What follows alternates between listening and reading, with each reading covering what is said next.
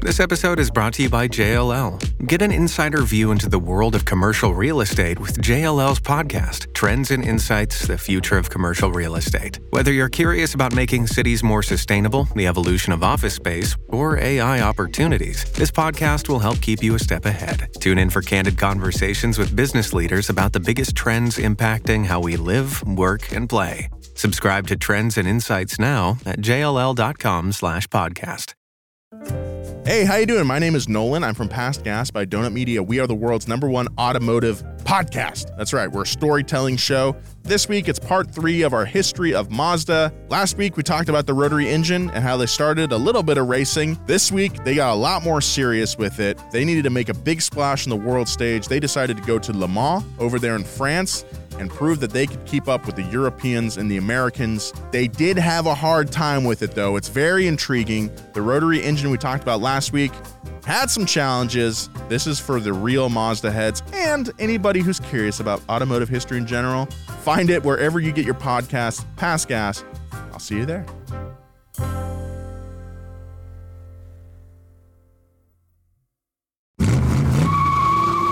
June 1926, an era of progress, rapid automotive adoption, and record breaking feats spurred on by the rivalry between Benz and DMG had given way to crisis. The companies themselves were hardly recognizable from where they were a decade prior. The leadership had changed dramatically. Benz had sold off its stationary engine manufacturing sector, and DMG had resorted to building bicycles, typewriters, and furniture just to stay afloat. Ugh, How embarrassing. With their backs against the wall, executives from the once fierce rival companies decided to merge resources and become a single entity Daimler Benz AG. But mistrust lingers in the air. While Benz brings an impressive fleet of commercial vehicles and diesel engines to the table, they are largely seen as the company benefiting the most from this deal, thanks to DMG's prestigious Mercedes brand. But let's back up a bit. How did a conniving aristocrat convince DMG to create the Mercedes brand? How did DMG and Benz usher in the era of the modern automobile? And how did these two competitors find themselves in a position where the only way to ensure their survival was to merge? Today on Past Gas, it's part two of the history of Mercedes Benz.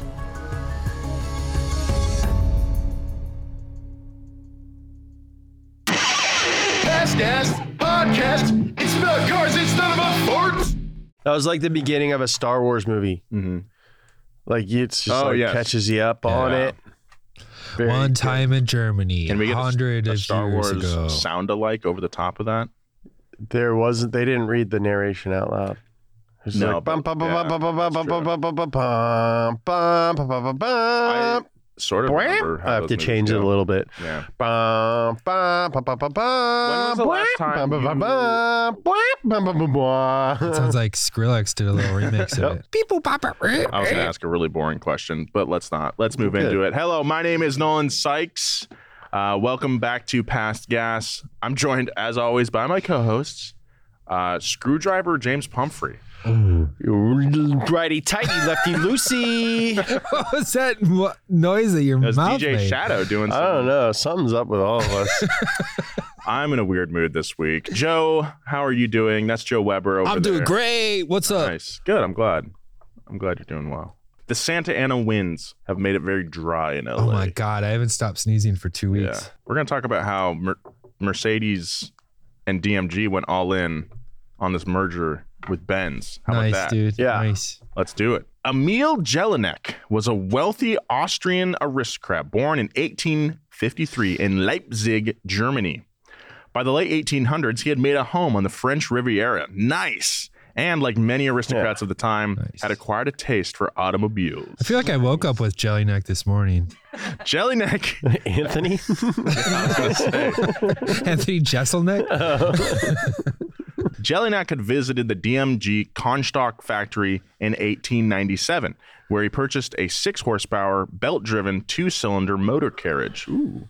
And even though the vehicle had turned heads in Nice, Jelinek was unsatisfied with the 15 mile per hour top speed. So he reached back out to the DMG factory with a special request for two new vehicles with top speeds of 25 miles per hour. Noise. In September of 1898, Jellyneck received two of DMG's 8 horsepower front engine Phoenix vehicles, the world's first road going vehicle with a four cylinder engine. It did not have VTEC. Despite his enjoyment of the new fast cars, it's believed that Jellyneck had placed the order with a plan to turn a profit and that he already had his first customer in mind one Baron Arthur de Rothschild. Rothschild was a wealthy auto enthusiast known for spending his mornings racing his Panhard motor carriage up to the top of the nearby Lotterby Hill near Nice. I've been there. That to be. Legend has it that one morning, to Rothschild's surprise, Jellyneck had appeared behind him while he was driving up Laturby and passed the 10 mile per hour Panhard in his 15 mile per hour DMG motor carriage.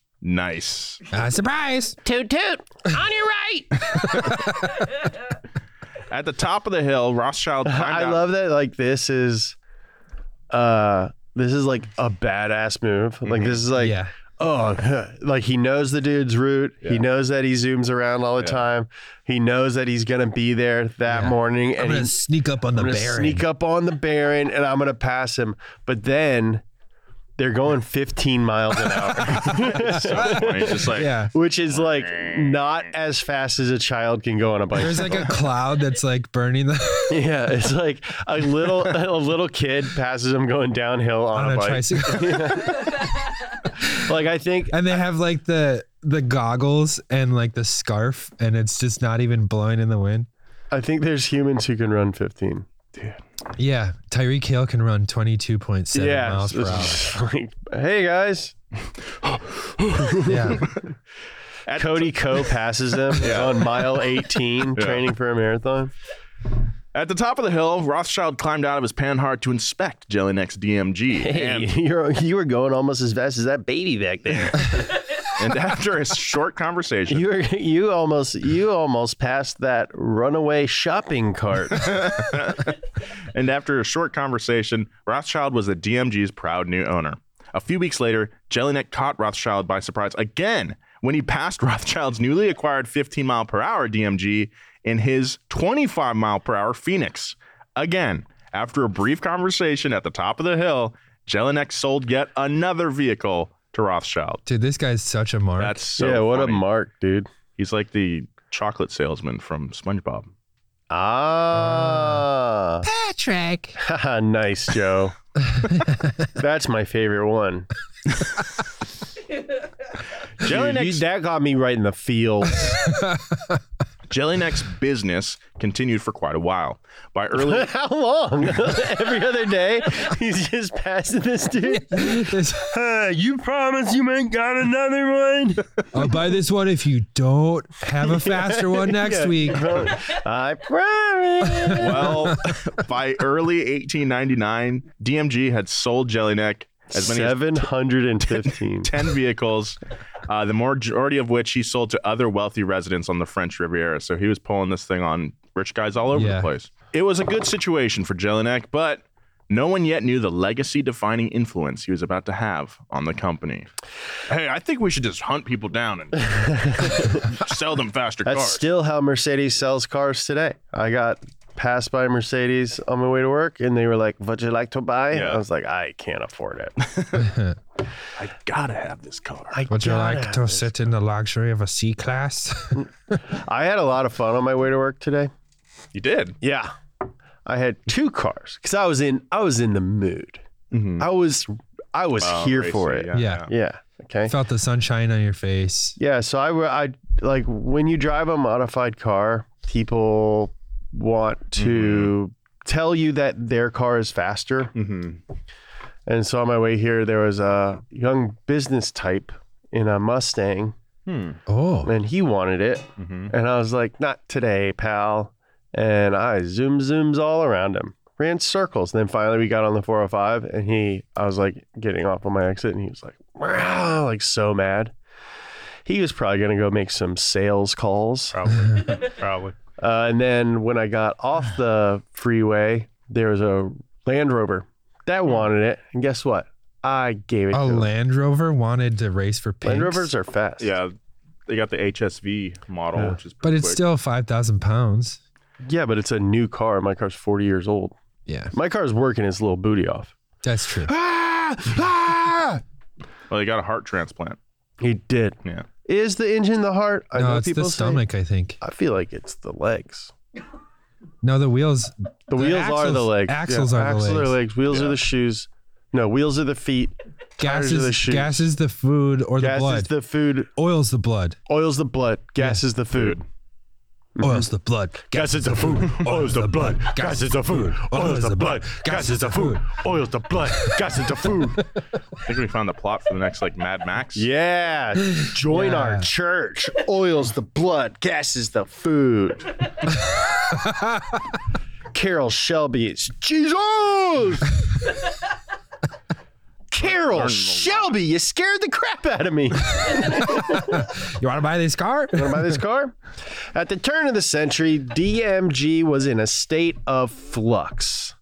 Gottlieb Daimler was suffering from a worsening heart condition and had stepped away from his managerial duties, leaving the company's daily operations in the hands of Wilhelm Maybach. Dude, I have a heart condition, but suffering from a worsening heart condition sounds terrifying. Yeah. Like mine, I don't think about it. Mhm. Like I'm just like doing my thing, Yeah. I go for runs, Yeah. Nice. uh, do my job, talk to my gal, yeah. chill with my homies, you know, go on vacation. Mhm. I'm not even thinking about it. Mhm. But to retire from your job from a worsening heart condition, you're like, you wake up and you're like, fuck, my chest really hurts today. Yeah. I got to stop selling cars. Plus, this is back in the 1800s, so people don't even know what the hell's going on in there. They think there's a mouse on a wheel. Well, they think that need, like, they're not drinking enough whiskey. yeah, you're not drinking. enough. You need to smoke more. Yeah. You need to smoke more. My doctor told me I got to smoke more. Yeah, eat this belt, smoke a pack of cigarettes, Eat Mm. this belt. When Jelinek approached Maybach in late 1899 to build a 28 horsepower Phoenix to enter the upcoming Nice race week, Maybach was conflicted.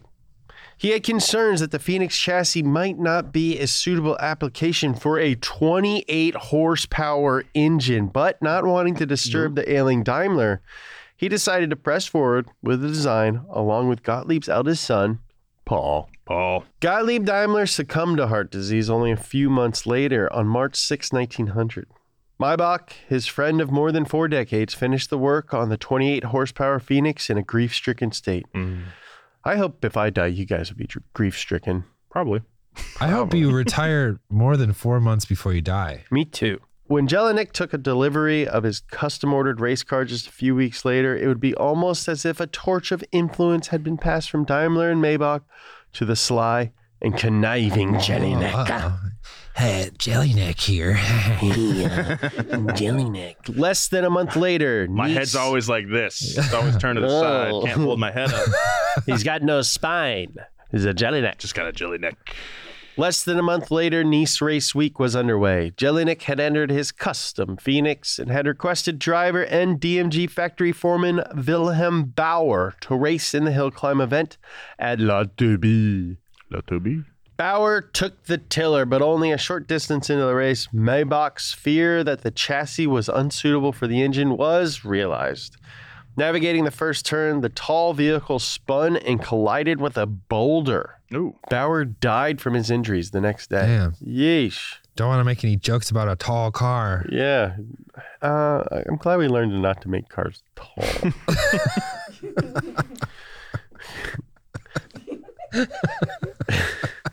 Jelinek placed the blame on the already grieving Maybach and demanded he build him another, faster car capable of handling God. high speeds, a project Paul Daimler was already interested in prior to the accident. Hey, listen, Maybach, you're too sad, okay? And that's the reason this other guy died. I want a car as tall as possible. Make it faster, make it taller. Paul was immediately on board. Maybach, perhaps dealing with grief in his own way, also agreed, and the two set to work immediately. DM- Hey, yeah, our guy just died in a pretty horrific way. Let's build something faster. I mean, you're just describing racing. yeah, I know, but it's just funny. It's like how there's there's a lot of these bi- these episodes Yeah. where that Yeah. happened. Enzo Ferrari Yeah, you're did just, it like 50 years later, But all he had to do is like pretend that he was grieving and wait for like 10 minutes to be like, okay, build it faster. Yeah, that could be the name of Enzo Ferrari's biography. That's true. This guy died. Build it faster. Build it Yeah. faster. Build it faster. We should make a movie. build it faster. Build it faster. Yeah. What are you thinking? Adam Driver? Adam Driver is Enzo Ferrari, but Adam Driver on stilts. Making him 15 feet tall. DMG's board was less enthusiastic about the project and demanded that if the cars were to be built, that Jellyneck must buy the first 36 of them. Wow. What? That's a weird number. Yep. He agreed under two conditions. One, he would be the exclusive DMG distributor in Austria, Hungary, France, and Belgium. And number two, most importantly to the history of the company, the cars be named after his daughter, Mercedes. Oh, such a beautiful name. I, I do like that name. do like it. I want to I, name my daughter I Mercedes. was also thinking about like Porsche, but spelled P O R T I A. Porsche de Rossi. All Yeah. Porsche is a cool name. It is. You can't do both.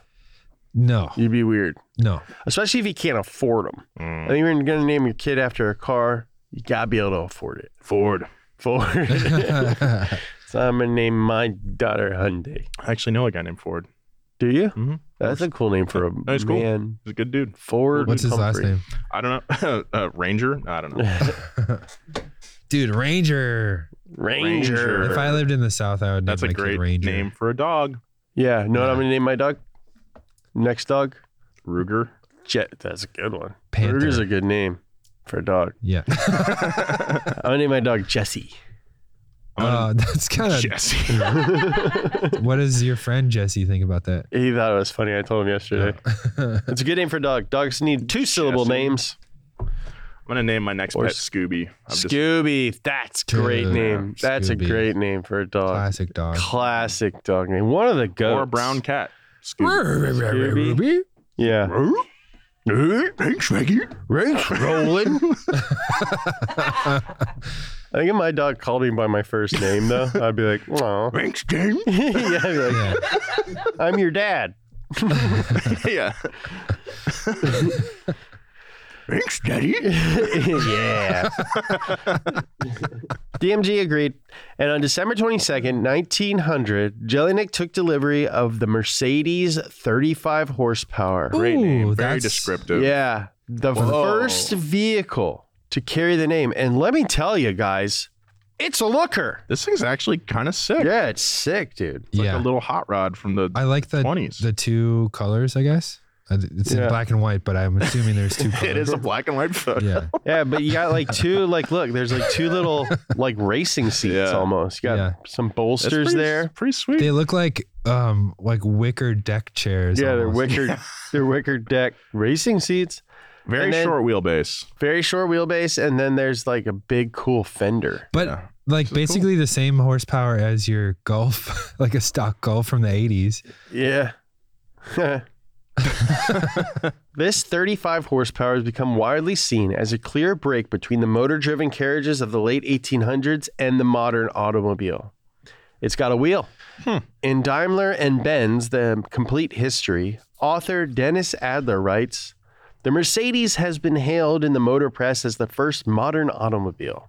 It introduced steel instead of wood for the chassis, a honeycomb radiator in front of the engine, a gated gear change lever, Ah, driven gated rear shifter on wheels, this bitch? yep, and four passenger seating. That's sick. A simple formula which has prevailed with few basic changes to the concept for over 100 years. So this is like the coupe that we're looking at. There it's set- That's the there's two-seater, Gonna huh? be like a four seater eventually. That's what I would assume. They put two more wicker chairs backwards on that thing. No, as you sit on a lap. Mm, It dude, to be a car reviewer in 1900, Yeah. you just have to wait. You'd be like, ah, well, done with that one. Oh, that Mercedes was great. Uh, what's Ford up to? Maybe I jumped the gun. its speed was also near modern. The 35 horsepower, 5.9 liter four cylinder. That's big for a little That's one. sick. Big old cylinders yeah. could propel the car to 55 miles per hour. the typical speed limit on modern U.S. highways today. That's 1.5 liters per cylinder. Yeah, That's like a whole big. engine. yeah, Crazy. And look how skinny those tires. I mean, that sounds slow, but like the tires are dude, that basically thing rips. like big bicycle tires. uh huh. I bet they had tubes. They maybe. One hundred percent did. Yeah. Nolan, admit it. I- they probably had They tubes. probably did. I don't dude, know enough- admit it. I don't know. enough Admit to- it, I dude. don't know. They had They probably tubes. did. They probably dude, did. admit They it. probably did. Admit it. They probably did. Admit it. I don't know enough. They probably had tubes. I don't know. enough. Admit I see it. a little valve stem there. Yeah. Yeah. You got him, dude. Got him. Nice. We'll get back to more past gas, but right now, a word from our sponsors. Hey, it's Kaylee Cuoco for Priceline. Ready to go to your happy place for a happy price? Well, why didn't you say so? Just download the Priceline app right now and save up to 60% on hotels. So, whether it's Cousin Kevin's Kazoo concert in Kansas City, go Kevin, or Becky's Bachelorette Bash in Bermuda, you never have to miss a trip ever again. So, download the Priceline app today. Your savings are waiting. Go to your happy place for a happy price. Go to your happy price, Priceline. This clear leap forward was not lost on people of the time either. Paul Mayen, founding member of the Motor Car Club de France, wrote an article praising the vehicle and declared, "The we have entailed the Mercedes era." Wow. You really have to swallow your tongue on that. Era. Wow. no más gracias para. A momentous shift had occurred, and virtually overnight, the terms motorized carriage and automobile could no longer be used interchangeably. Auto buyers, who at the turn of the century were almost exclusively wealthy, were no longer interested in purchasing the obviously dated carriage based designs. Yeah, it's like having an Android. I think those are way ahead of iPhones. but dork. Benz and C had to respond. Carl Benz, who had been reluctant to the point of stubbornness to make improvements to his designs up to this point, found his hand forced by the Mercedes as his sales declined. In 1902, Benz introduced the Mercedes like Parsifal and Spider Ooh, models, cool name. renewing the sales competition with DMG. Why is a convertible called a spider?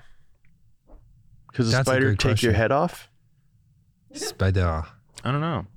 I don't know that. Both Benz and DMG also leaned into the burgeoning world of motorsport to promote their even more powerful models.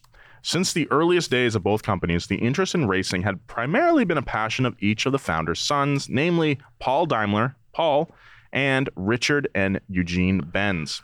The two teams often met on the track. Two notable instances include a Mercedes victory against a closely trailing Benz team in second and third place at the 1908 Grand Prix de France and the 1910 U.S. Grand Prix in Savannah, Georgia, Wow. in which the Mercedes team had mechanical issues. What does Google say about spider? Uh, back to the days of a carriage. There's a spider. Oh, because there was a carriage that was like haunched like a spider. Mm. they were also called phaetons.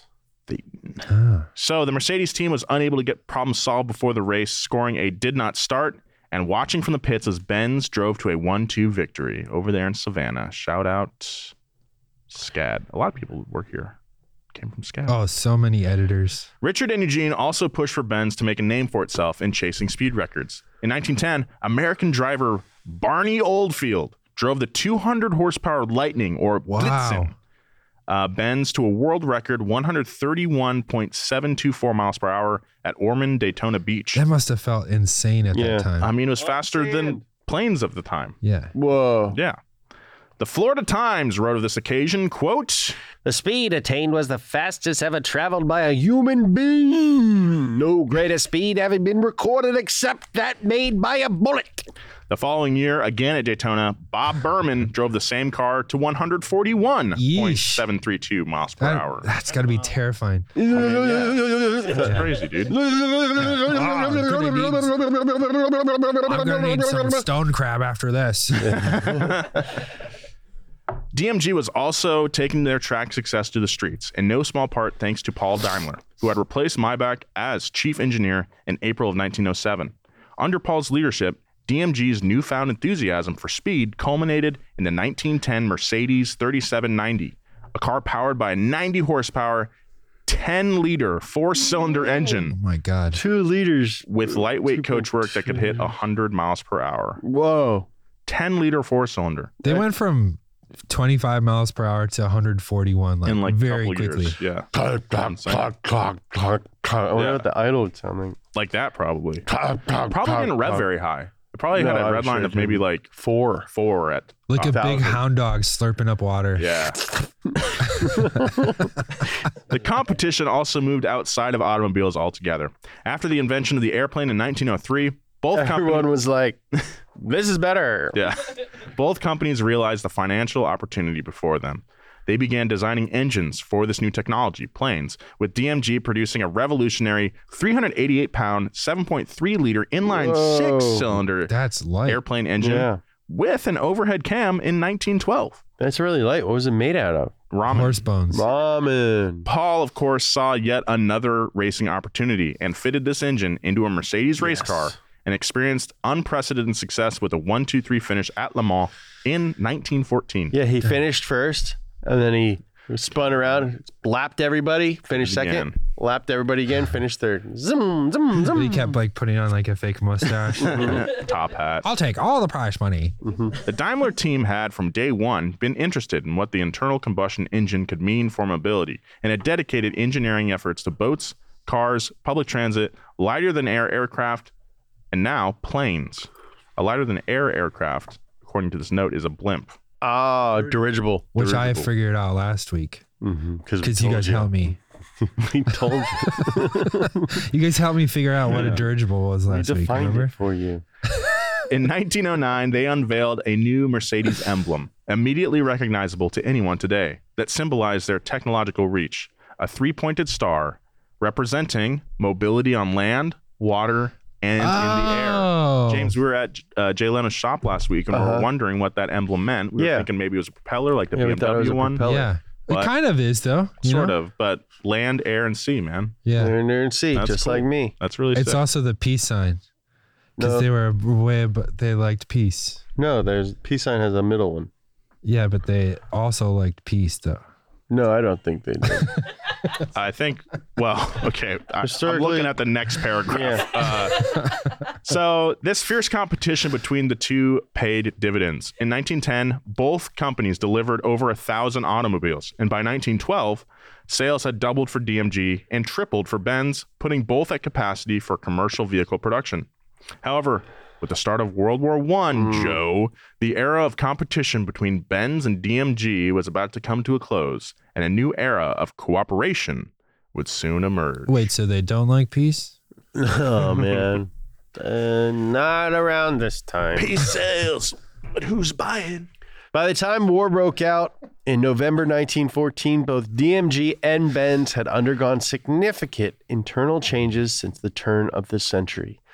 In addition to Gottlieb Daimler's death and Paul succeeding Maybach at DMG, Carl had resigned from his position within Benz in the early 1900s and spent time on a supervisory board before resigning altogether in the mid 1900s. Dang. The same year of Maybach's departure, Jelinek was also ousted after giving an interview with a German auto newspaper in which he took credit for the design of Mercedes cars, saying, The whole construction of the Mercedes car was and still is entirely built on my plans. He is a shyster. After his relationship with DMG had been terminated, Jelinek, who at this point had legally changed his last name to Jelinek Mercedes. Oh. Oh my god! what a weirdo, dude. Yeah. What, a weirdo, dude. That's super weird. What? Whoa. Just drop Jellyneck at that point. Yeah, what a creep. That's like the weird last it's name. not even anyone's last name. yeah. What that a- is crazy. that is li- That's like, by when definition. I when I changed my name to Joe Annabelle because of your daughter Annabelle. I know my daughter Annabelle. that is crazy. dude. All right, so he was appointed to honorary vice consul of Austria-Hungary in Monaco by none other than the Archduke Franz Ferdinand, Oh. the same Franz Ferdinand whose assassination was the primary catalyst for World War One. Yeah. After the war broke out, Jelinek was accused of espionage by French authorities and fled to Switzerland, where he died in January 1918, 10 months before the war's end. This guy is just a weird little goblin guy. Yeah. Jelinek, you- I go to the mountains and no one can find me there. I'd love to do that. that would be sick. Yeah, I've wanted to go to Switzerland for so long. I've been twice. I want to take a like a little tram up to a village where they sell cheese on an honor system. So you just take cheese. It's a little shed, and farmers put the cheese in there, and then you drop a little, little thing euros in the bucket Yeah, that's cool. or francs or whatever they use. Like many automakers, DMG and Benz were forced to retool their factory floors for war production. The Great War was quickly becoming the bloodiest in history, in large part thanks to the technologies that Benz and DMG introduced and advanced. Many internal combustion engine powered vehicles made their debut in this first truly modern war, including troop transporters, aircraft, and tanks. Cool. Terrible. I was giving us a second to like, oh, really soak in Sorry. the, Sorry, I wanted to the do that, weight yeah. of that. My bad. DM you ruined it. DMG and Benz were both responsible for producing vehicles and engines for these applications. Austrian DMG branch Austro Daimler even founded a new company in the midst of war called Bayerisch Oh. Motoren Werke Oh. Wow. or BMW. Hmm. That's crazy. I didn't know that was the case. To fill a production gap in aircraft engines for the war effort. Wow. So Merce- uh, BMW is just one of the tines of the Mercedes logo. Yeah, the air one. Time. And it's and its logo is a propeller. Mhm. Whoa! Whoa. Oh, That's good branding. Uh, Follow the money. The defeat of Germany in 1918 and the signing of the 1919 Treaty of Versailles left the German economy in tatters, ushering in a period of uncertainty for both DMG and Benz.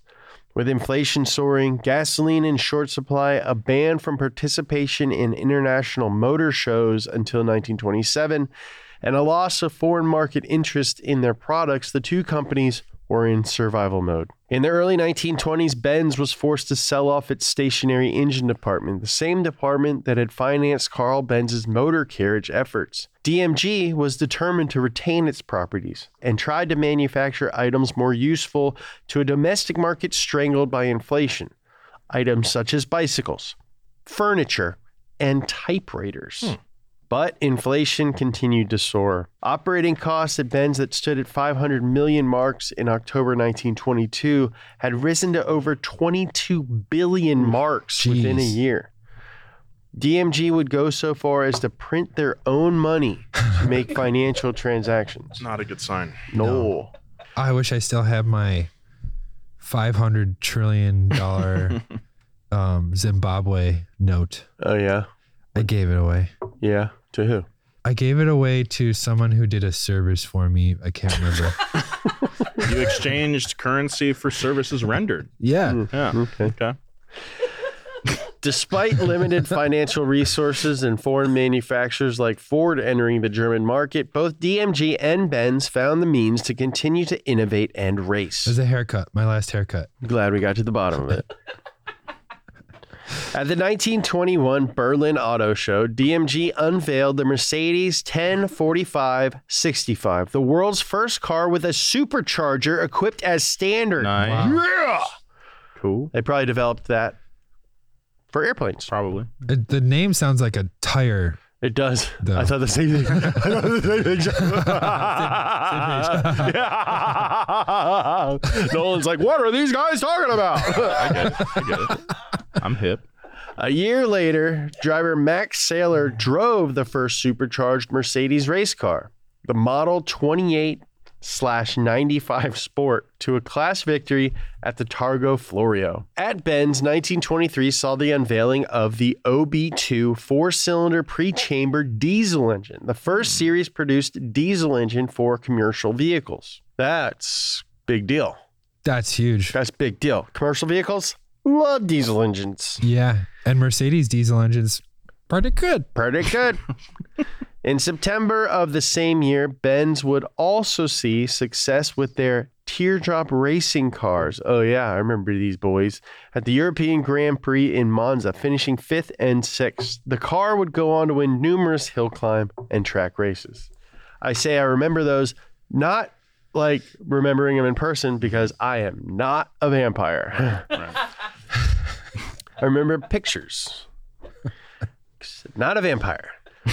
By 1924, the companies were in many ways unrecognizable from where they had been 20 years earlier. In addition to being in dire financial straits and cornered into a domestic market, they had also lost connection with their founders and were now run by boards with increasingly fewer connections to the two companies' origins. Carl, Richard, and Eugene Benz were long gone from Benz and C.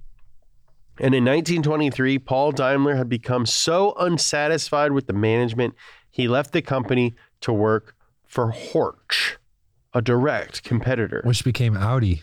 yeah. Yeah. Horch means to listen in old German, Hmm. and Audi is the Latin. Audio.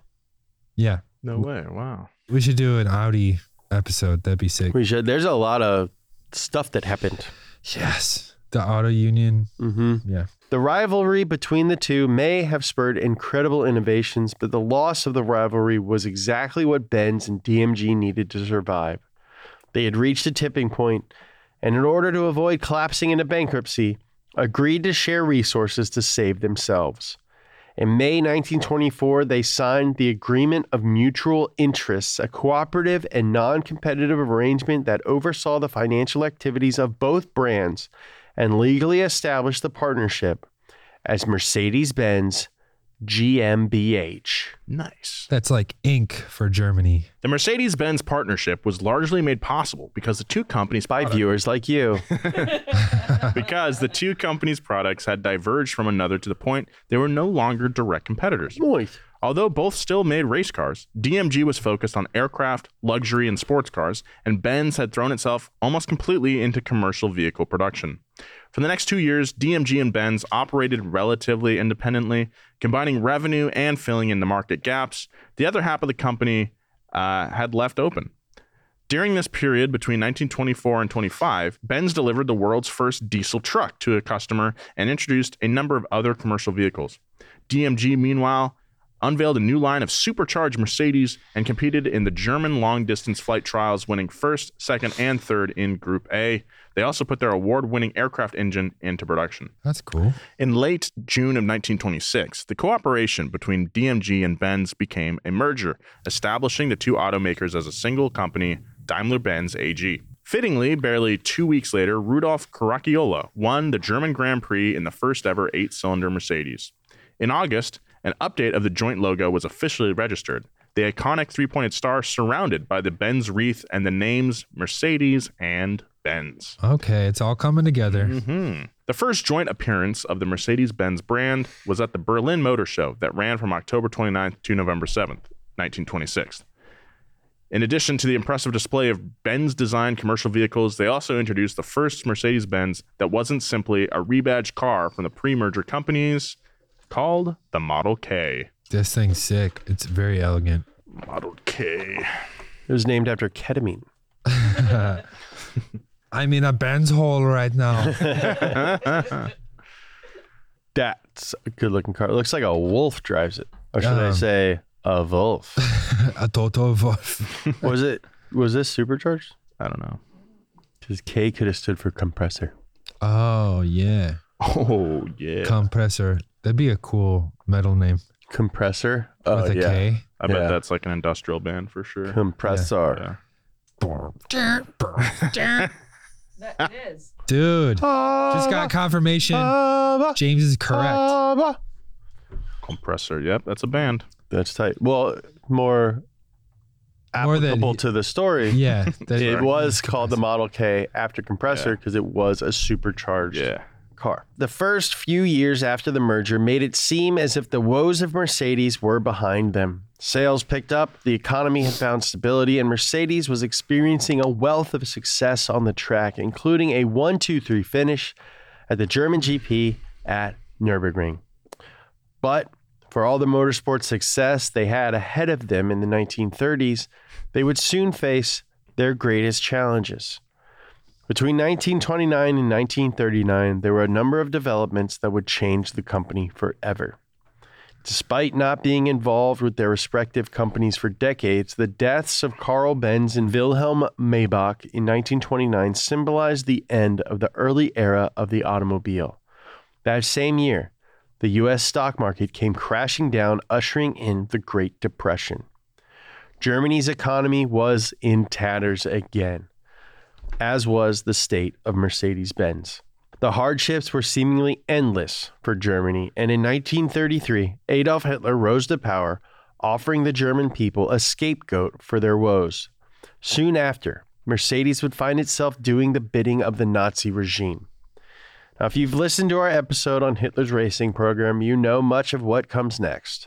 If you need a refresher, listen to that episode, or here's a quick summary. Hitler made one of his first public appearances after becoming Chancellor of Germany at the 23rd Berlin Motor Show, where he gave a speech making two promises to create an affordable people's car and to launch a state sponsored German racing program to showcase, quote, German supremacy. He approached two German auto manufacturers, Mercedes Benz and Auto Union, and offered a cash incentive to whichever manufacturer could build a GP car to bring victory to Germany. Mercedes got involved immediately, and the next year introduced the aluminum bodied W25s, commonly known as the Silver Arrows, which would go on to dominate racing throughout the 1930s. Mercedes also carried out numerous record breaking attempts as part of this Nazi racing program, including a 268.8 mile per hour run in a modified W125 GP car on the newly developed Autobahn. This was a public road speed record no one would break until 2017 in a Bugatti Veyron. I'm not sure. That's gotta be Dude, 268 miles per hour. in 1939. Dude, that is fast. Mhm. I think I had the same exact reaction when, when we did the podcast on that. But there were many requirements for this.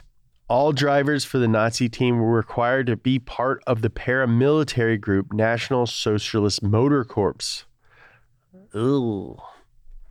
With the money Mercedes Benz received from their work with Hitler's regime, they were able to beat back the Depression era hardships faced by many companies all across the globe. They also developed the 260D, the world's first diesel passenger car, and numerous race cars like the W125, a GP car capable of speeds over 200 miles per hour. Mercedes Benz also played a huge role in the remilitarization of Germany in the 1930s. They built the DB 600 aircraft engine that powers several aircraft of the Luftwaffe, Germany's rapidly growing air force. Daimler and Benz, first separately and now together, had survived a world war, two financial crises, and encroachment from international competitors. But like most of Germany, its passivity to the rise of Nazism and its cooperation with the regime would lead the world to catastrophe. As a result, Mercedes Benz and the rest of Germany would emerge from the upcoming war grappling with the horrendous pain they had brought upon their neighbors and themselves, searching for a path forward. And that's where we'll pick up next week with part three of Mercedes Benz. I mean, we've talked about it a couple times. Uh, every car company gets sucked into war. Oh, yeah, because you build the stuff that. Yeah, you already have Does like war. the government's just like, all right, you got the stuff to make this stuff. Mm-hmm. You're working for us now. Stop building that stuff, make this stuff. Yeah, Yeah, but you know, uh, guys like Fer- Ferdinand Porsche. I'm obviously not connected to Mercedes, but guys like that, like Ferdinand Porsche, was like an avowed Nazi. He, Yeah. was- he was part of the party early on.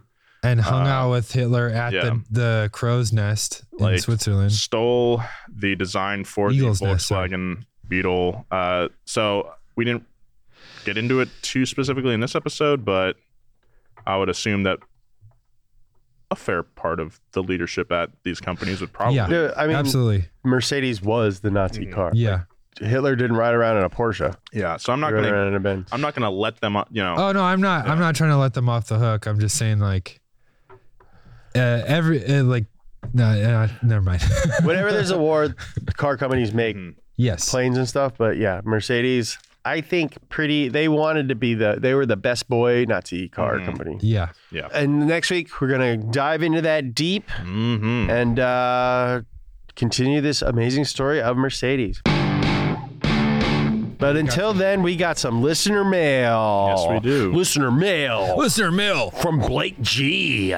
Blake G in the house. Blake G in the building. Got some listener mail from Blake G. Blake G, listen up. Hey guys, the more I listen, the more I realize you also hate Tim Allen. I'm actually from Kalamazoo, where he was arrested and snitched. Ooh. Just glad to see the hatred is national. Have a wonderful day, and you make my days doing deliveries far more enjoyable. Hell yeah, Blake. Sincerely, Blake G. Hell Oh, yeah, dude. He put a smiley face at the end of it. Yeah, smiley face. yeah, Tim Allen's a snitch. Hell yeah, dude. I think he's also a rotary engine too. Because have you heard him laugh? yeah. All right, yeah. So check us out next week for part three of this story. Follow James at James Pumphrey. At uh, follow Joe at Joe G Weber. Follow me at Nolan J Sykes. if you'd like.